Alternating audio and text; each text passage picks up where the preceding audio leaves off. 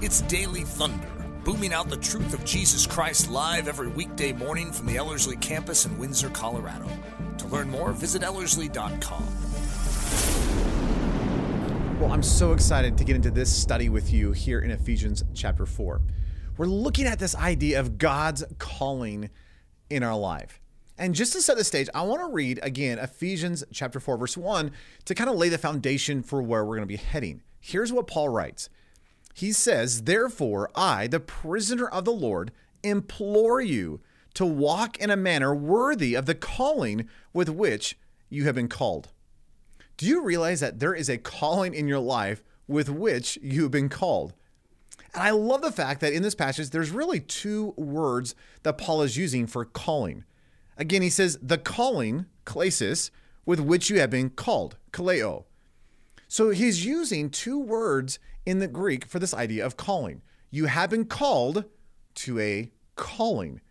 So I want to look at the actually the second word that you are called. That word in the Greek is kaleo. It means to bid, to invite, to name, to summon, or to call aloud. And the idea is to be subject to an authoritative demand for one's presence and or participation. This word is actually the root word for the word implore. In other words, when you look at this idea that I beseech you or I implore you, I exhort you, the root of that is actually this word. It's this idea of beckoning, it's this idea of calling. Here's the idea, and it probably sounds a little intense, but this invitation is kind of like a thumb in the back. In other words, you are a servant of the King of Kings, and he is summoning your participation in something. And that something is your calling. But here's what's interesting the intensity of the invitation is based on the character of the one who is summoning. In other words, again, this idea of calling is to beckon, to call, to beseech. But the idea is, is that here's this king, and he looks and says, Hey, I have a servant. Go get my servant. Summon him to my presence. You realize that that summoning, even though it is a thumb in the back and that servant is required to come before the king, the reality is is the intensity or the way you would understand that summons is all based upon the character of the one who has called you. In other words, if you have a bad king, if you have a mean, nasty God, and he says, Hey, I demand, you know, hey, I'm calling you, get over here. Well, you would come with great trembling and fear. Why? Because you have a bad king. But think about this our God, as we mentioned in the last study, is a good master. He is a good Lord. He is a great shepherd. And as such, when he calls us, when he beckons us, do you realize it's done out of a position of love and great mercy and kindness, which means there is nothing to fear. We can boldly approach the throne room of grace. So when Paul says you have a calling, he is presuming you know the character of the one who has called you. That he is saying, look, the God of the universe, the one who has given all things that you might have life, he gave his most precious thing, his son, so that you might be redeemed. And because he is a God of great mercy and love and kindness and goodness, that God has beckoned you and called you and summoned you. So yeah, though there is a fear of the Lord that we must approach with a with a fear and a reverence and an awe, there is a confidence in how we can approach God because he loves us immensely. And that encourages me. I have a calling on my life, and the one who has called me is good. So I do not need to fear my calling. I, I, do not need to walk in with trepidation or fear or trembling or worry or concern. I need to trust in the one who has called me. Now, what has he called me to? Paul says that there is a calling in your life, that you've been called to this calling. And that word calling has this idea of, again, a calling or an invitation or a position. Now, let me explain what this is not. Uh, when I was graduating from seminary, it's interesting you know, whenever you get to those graduation moments, whether it's high school or college or or some other degree program, people just start asking you the same crazy questions. Things like, "All right, so uh, what are you going to be doing, and you know, what, what what's the plan, and where are you heading, and what's God's calling on your life?" In fact, I was getting those questions so often. I, I wanted to make like a T-shirt that was like, "Yep, nope, I don't know, quit asking," you know, and I could just kind of point to one. You know?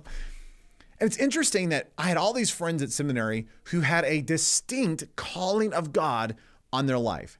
Uh, you would walk up to them and say, Hey, what is God's calling for your life? And they'd say, Oh, I, am called to be a missionary to this country and this people group. Or I'm called to be a pastor and, and I know I'm supposed to be in this city and, and to this church. And or hey, I know that God has equipped me to be an evangelist and here I'm here's my plan. And that's not this word. It's interesting. People would ask me that same question as I was getting ready to graduate seminary, and they say, "Hey, what's God's calling on your life?" And and I I didn't know. I was just trying to walk in obedience to the best I knew, and and so just almost as a joke one day, I, I said, "Jesus," and they're like, "Yeah, yeah, yeah. Jesus is our calling. I understand that. No, what what is your calling?" And the more I thought about it, the more I was like, "No, actually, actually, this is good. Jesus is my calling." He is the, that which I'm called to. Think about this. Paul is writing that you have a calling with which you've been called. Well, what calling is that? Yes, you may be called to be a teacher or a plumber or a circus clown or whatever it is that you may do. And there, there is that kind of calling throughout Scripture. In other words, there are, there are several and probably numerous instances throughout the, throughout the Bible where God gives specific calling to individuals. God called Paul to be the apostle to the Gentiles. He called Moses to be the deliverer to the people of Israel. So as you're walking through scripture, that kind of calling is in scripture. And it's good and it is godly and praise the Lord for those kind of callings. And if you have a very distinct calling, well, run in that. But that's not what Paul's talking about here. This kind of calling is, is not so much a profession or a vocation or a duty or an obligation. Rather, the calling with which he's talking about here, well, let me give you this idea. Again, this word calling, klesis, comes from the same root word as our previous word calling, that you've been called. So that root word is, is kind of the root of this. And this word calling is used 11 times in the New Testament. And here's what's fascinating every time that it is used, it is something bigger than a profession or something that I do. Uh, two times it's very specific in the context of salvation. And the other nine times, though it is mentioned in this idea of salvation, it's this broad, grand concept. In fact, as you begin to walk through this idea of calling, this particular idea of calling, what you get is it's really what Paul's been talking about in the first three chapters of Ephesians. That it's that idea of being in Christ and the infilling of the Holy Spirit and walking in relationship and intimacy with the living God. In other words, the calling with which you have been called is actually a person whose name is Jesus. That he is your calling, which makes sense. Uh, we, we mentioned this previously, but when you look at chapters one through three, 30 times in those first three chapters, Paul is talking about the fact that you are in him and in whom and in Christ, that that is your position that you are to be seated in, never to get up from that position. And as he moves here in chapters four through six, he's saying, let me describe what that looks like practically in your life. So he, as he begins to develop this idea of the practicality of in Christ, it would make sense then in the first verse, he says, All right, you have a calling in your life with which you've been called. Walk in that reality. Well, what has he been talking about for three whole chapters in terms of the calling with which you've been called? Jesus that He is the fullness of life, that everything that you need for life and godliness is found in Christ Jesus. He is your calling. Now, that to me is so brilliant because it removes a lot of pressure on my life. In other words, yes, God does, does give specific calling to individuals. But what if the primary calling in my life was Jesus? And yes, I may have a variety of functions and, and jobs and, and professions throughout that, but what if my singular calling never changed? Let me explain why I think this is so significant. If I see my primary calling as preaching, then what happens, say, in 20 years if I get cancer of the throat and I can no longer speak? If, if I'm a, unable to communicate, well, what does that say about my calling that God's called me to? Well, I, I'm called to be a preacher. So, how am I going to preach if I can't talk? And what then does that say about my calling? So, ponder this what if, though I may be functioning as a preacher and though I may have a specific calling as a preacher, what if my primary calling was Jesus? And that I, as we've been talking about in the first several studies, what, what if I was surrendered? What if I saw myself as a prisoner and a servant of the King of Kings? What if I was at his disposal? Do you realize what that changes? That if Jesus is my calling, yes, he may have me as a preacher, but if I get cancer of the throat and I can't talk, that, that doesn't change my calling. It'll change what I do and how I function in my calling of Christ. But the reality is, is he is still my calling. Do you realize that you have a distinct calling in your life? Yes, he may give you a specific thing to do, like teach or be a plumber or be a preacher or a missionary, but you have a very distinct calling in your life, and that is to embrace and to know and get all wrapped up in relationship with the King of Kings and the Lord of Lords. Now, let me just kind of show you how this word calling. Um, we're not going to go through all 11 instances in Scripture, but let me just give you a couple of these of where they show up and how it kind of presses this idea of not just a profession or a vocation or a duty or an obligation, but the calling is ultimately God Himself. This is what Ephesians chapter 1 verse 18 says.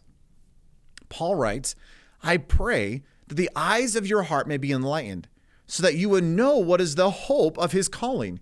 and what are the riches of the glory of his inheritance in the saints. Now, if you want to go back and listen to that study from several studies ago, I would encourage you to do that. But if you remember, the whole heart of what Paul is praying in Ephesians chapter 1 is, well, that you get all wrapped up in Jesus. And Paul says there is a hope of the calling, not a hope that you get a calling. So, in other words, this is not Christmas morning. Oh, I, I really hope to get a toy truck. It's not that kind of hope. What Paul is saying is, you have a calling, and that calling produces an unshakable hope. Could you imagine walking through life like that?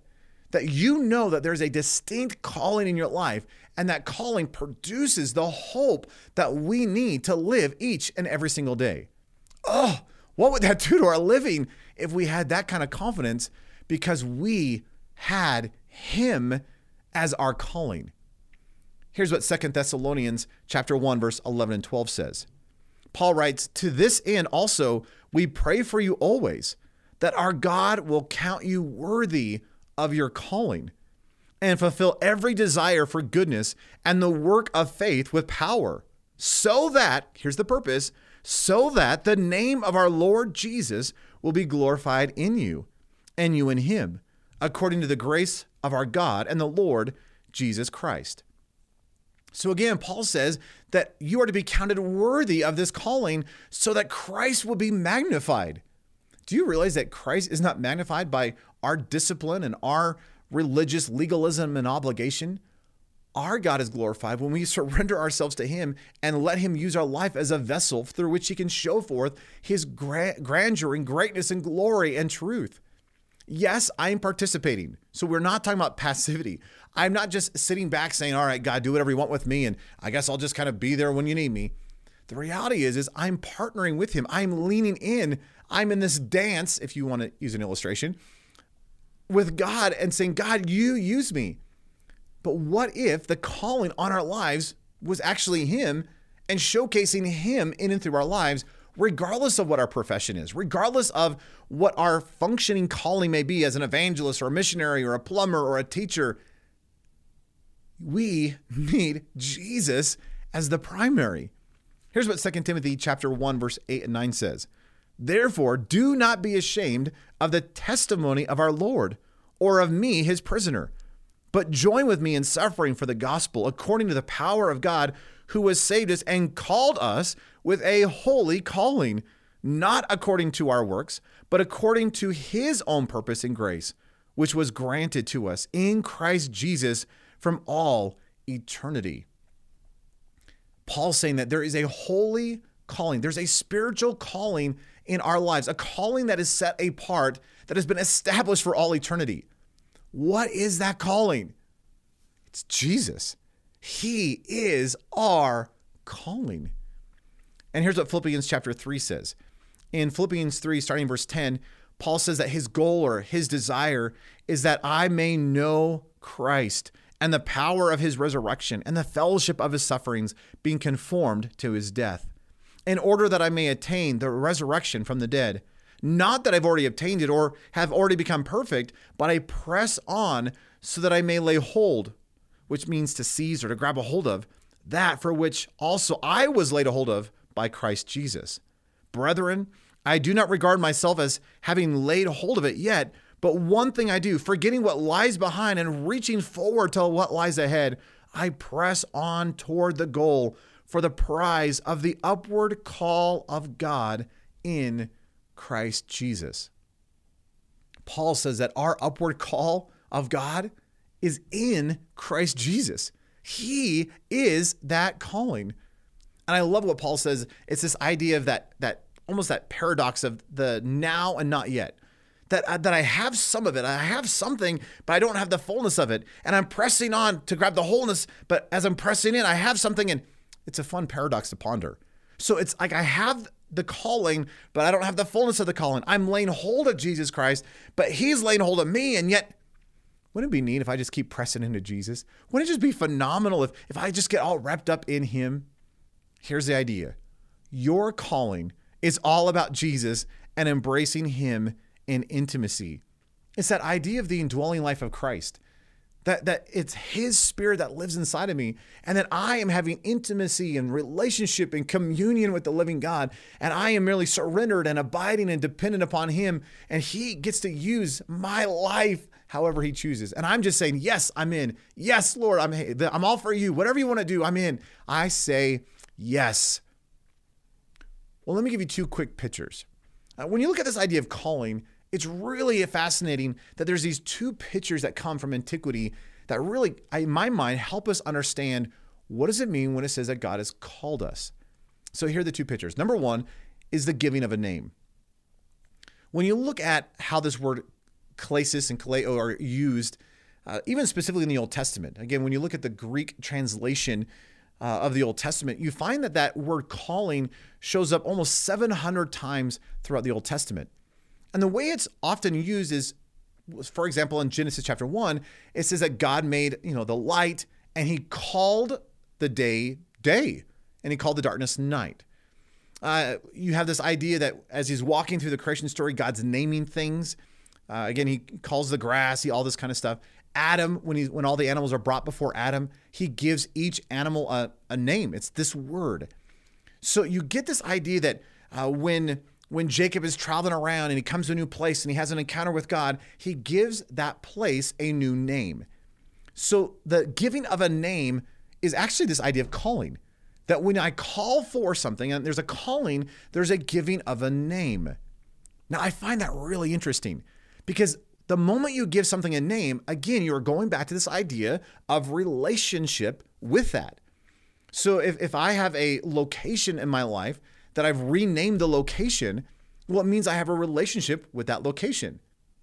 Maybe a better illustration is think of people in your life of whom you have a pet name. Uh, you see this all the time in relationships. And I, and I just find it hilarious. Uh, you have this young married man and a young married woman, and they're looking lovingly in each other's eyes. And rather than call them call each other by their real name, they give each other pet names. And I have to admit, they're a little awkward. you know, like, hey, Pookie, and hey, Cupcake. And I made a short list of ones I could think of. Uh, not that I've ever used these, just want to clarify. but here's some that I've heard over the years uh, from other conversations. Uh, lovey, cupcake, darling, honey, muffin, sugar plum, dear. And isn't it interesting that so many of these are food? I mean, that's kind of disturbing to me, actually. But think about this when we're in relationship with one another, we, we tend to give each other fun names. Think of a best friend. A, a lot of times you may shorten their name or you actually just come up with a whole different name. Uh, I had a season where one of my best friends, I just called him Brosif. Like he was my friend, but he was kind of like my brother and he's just the Brosif. And where that came, I have no idea. Uh, my good friend Eric Ludy often calls me Turkey, which is not really the best name, but it's an endearing title for me that he'll come and say, "Hey, hey, turkey," and I'm like, "Hey," but that it's, it's it's a sign of endearment. It's a sign of friendship because there's relationship involved. So whether it's between a husband and a wife, or between a uh, young guy and a young gal, or whether it's between best friends, or whether it's just family members where you just kind of give each other names, you realize it's a sign of relationship and intimacy. So you have a calling on your life. And a part of that calling is this picture of a giving of a name. Wouldn't it be neat to realize that God has given us that same thing? That He's inviting us into a relationship. And because the calling is Himself, there is a bestowing of a name upon our lives. In fact, that's what Revelation chapter 2, verse 17 even says. Jesus is talking to the church in Revelation, and He says, He who has an ear, let him hear what the Spirit says to the churches. To him who overcomes, to him I will give some of the hidden manna and I will give him a white stone and a new name written on that stone, which no one knows but he who receives it. Did you catch that? That God is giving us a white stone, and upon that stone there is a name written that nobody else knows. In other words, God has a special name for you. That when you are a believer and He has called you into this calling of relationship, He bestows a name. And I've thought, wouldn't it be fun? I'm, I'm quite confident that when we get into eternity, uh, you know, we, we have like this presentation day where Jesus will come up and say, Oh, you ready for your name? And he's going to share our special name with us. He'll probably whisper it in our ears. Again, I have no biblical proof of this, so I'm making a big presumption. But if he has a name for us that nobody else knows, I'm presuming because we're in relationship with him, we at one point are going to find out what our special name is. In fact, in Revelation chapter 19, Jesus has a name that nobody knows except the Father. So even the intimacy that Jesus has with the Father is so intimate and so close that Jesus has a special name that the Father has for him. And wouldn't it be amazing? And I, have prayed this so often Lord, can I be so intimate and so close and so wrapped up in you this side of heaven that somehow I just I just begin to hear you whisper my name, that, that somehow I just begin to hear just that soft whispering in my soul saying, Oh, here is my name. Here's my identity, my declaration in your life. Such a beautiful thought. Again, there's this idea of calling with the bestowing of a name. And maybe if you want one other quick illustration with this, is this idea of look at the Song of Solomon. Isn't it neat that here's Solomon, the groom, and he's writing to this woman who is called often the Shulamith, which is which is not the greatest or rom- most romantic term. It is it's actually kind of miserable. I think that's what Charles Spurgeon said. He goes, the the translation Shulamith is quite undelightful. What's interesting is when you look at it in the Hebrew, Solomon, who is the groom, is writing to what in the Hebrew is actually the feminine version of the word Solomon.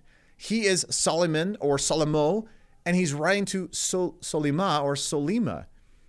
In other words, the woman bears his name.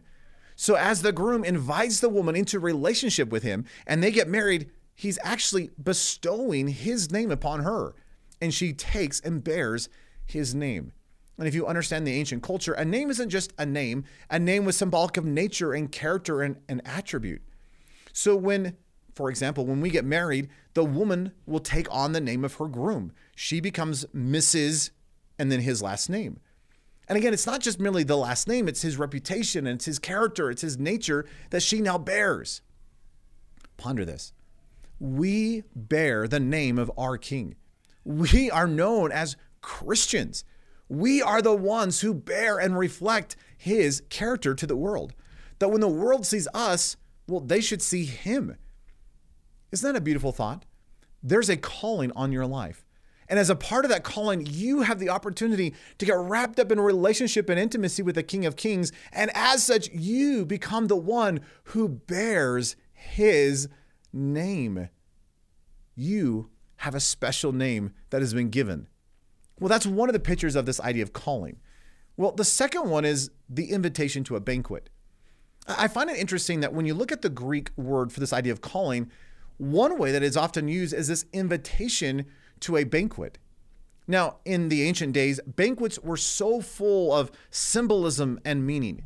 In other words, just the fact that you were invited was really significant because there's a lot of people out there who were not invited. So just being invited means that you were privileged, that you were something, that there was a relationship with between you and the host. But not only the fact that you were invited, but where you sat at the table was really significant. If you remember Jesus' parable, he made the statement hey, when you come to a banquet party, don't just presume you're the honored guest and go to the very front head of the table and just sit right next to the host. Rather, take the low position so he can call you up. And again, it's going based on that cultural understanding in the Middle East that if you were invited to a banquet, hey, at least you're invited. But the most important seats were closer to the head of the table. And so the host would have the VIP seats right next to him. And then eventually, way on down, well, at least you're invited. But even those two seats on the right and the left that were closest to the host, even those were distinguished because typically the one on the right received the most food as the VIP of the VIPs. Do you realize that there's a calling idea associated with the banquet? That there's a calling of the banquet, there's an invitation into the intimacy of a banquet. And the whole banquet symbolism is all about, well, how intimate or how important or how relational are we with that host? So if Jesus is my calling and there is an invitation to the banquet, where do you think he's going to sit us? Not just near the head of the table. In fact, Paul makes it very clear in chapter 2 of Ephesians that I am seated in Christ. I don't know about you, but I don't think there's any way to get any closer to the head of the table than actually sitting in Jesus in his seat. Do you realize that there's been an invitation? There's been a beck- beckoning into this party, this this festival, this banquet of relationship. I, I love what Song of Solomon says. In Song of Solomon 2 4, this is what Selima, the Shulamith, says to her groom, or speaking of her groom. She says, He has brought me to his banquet table, and his banner over me is love. Do you realize that you have been invited into something? You have been invited in to a calling. He has bestowed a special name upon you. And he's invited you into this banquet of intimacy where, where you get to sit not just at a VIP seat next to the host, you get to actually have in Christ seating. That the very head of the table where Christ sits, you get to be in him. In fact, he spreads his banner over you, which declares love. Do you realize this whole thing is about Jesus? This whole thing is getting wrapped up in intimacy and relationship with the King of Kings and the Lord of Lords. So, let me summarize it this way Jesus has a calling in your life. And yes, though you may be called to be a plumber or a circus clown or a teacher or a missionary or evangelist, the reality is those are secondary to the primary calling in your life, which is Himself. Would you embrace that calling? Would you go after him? Will you just get crazy about one thing, which is the calling in your life? You have been called to a holy calling, and that calling has been established from eternity past. God wants relationship with you. Will you embrace him? Well, in that note, let me just pray a blessing upon each of us that that reality, that calling will be true and ever growing in our lives. Oh, Lord, we love you. Oh, thank you that you have called us to a holy calling. And Lord, that calling isn't just a work. It's not just a vocation. It's not just a duty. It's not a, all right, it's a nine to five, grit your teeth, pull this off. Lord, the reality is you have called us to yourself.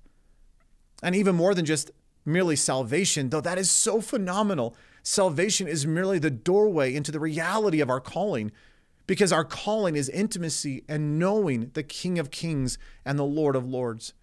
So, Lord, I pray that for everyone who is listening, listening, oh God, could we embrace you as our calling? May we get wrapped up in relationship and intimacy. May we know you more and more each day. And Lord, I pray that as we get to know you, somehow in the midst of that relationship and intimacy, oh, could you whisper our secret special name? Lord, would you let us realize that you have invited us into a banquet of intimacy? You have places at your in your seat in you, and you put a banner over us declaring love. Lord, what an amazing reality that we have to walk in holiness, in righteousness, in truth, in purity, in joy, because we have you. So, Lord, don't let us grab a hold of something and miss you in the process. Would you, oh God, be the foundation and the focus of our calling. We love you. We give you all the praise and the glory in your precious, powerful name. Amen. Daily Thunder is a listener supported production of Ellerslie Discipleship Training. At Ellerslie, we are laboring to rouse the Church of Jesus Christ out of its lethargy and build brave hearted Christians for such a time as this. Daily Thunder episodes are released every day, Monday through Friday, from our campus in Windsor, Colorado. And our weekly sermon is delivered live at 9 a.m. on Sunday mornings with a delayed live stream available at noon Mountain Time. Go to ellerslie.com forward slash daily to get all the details. Thanks for listening.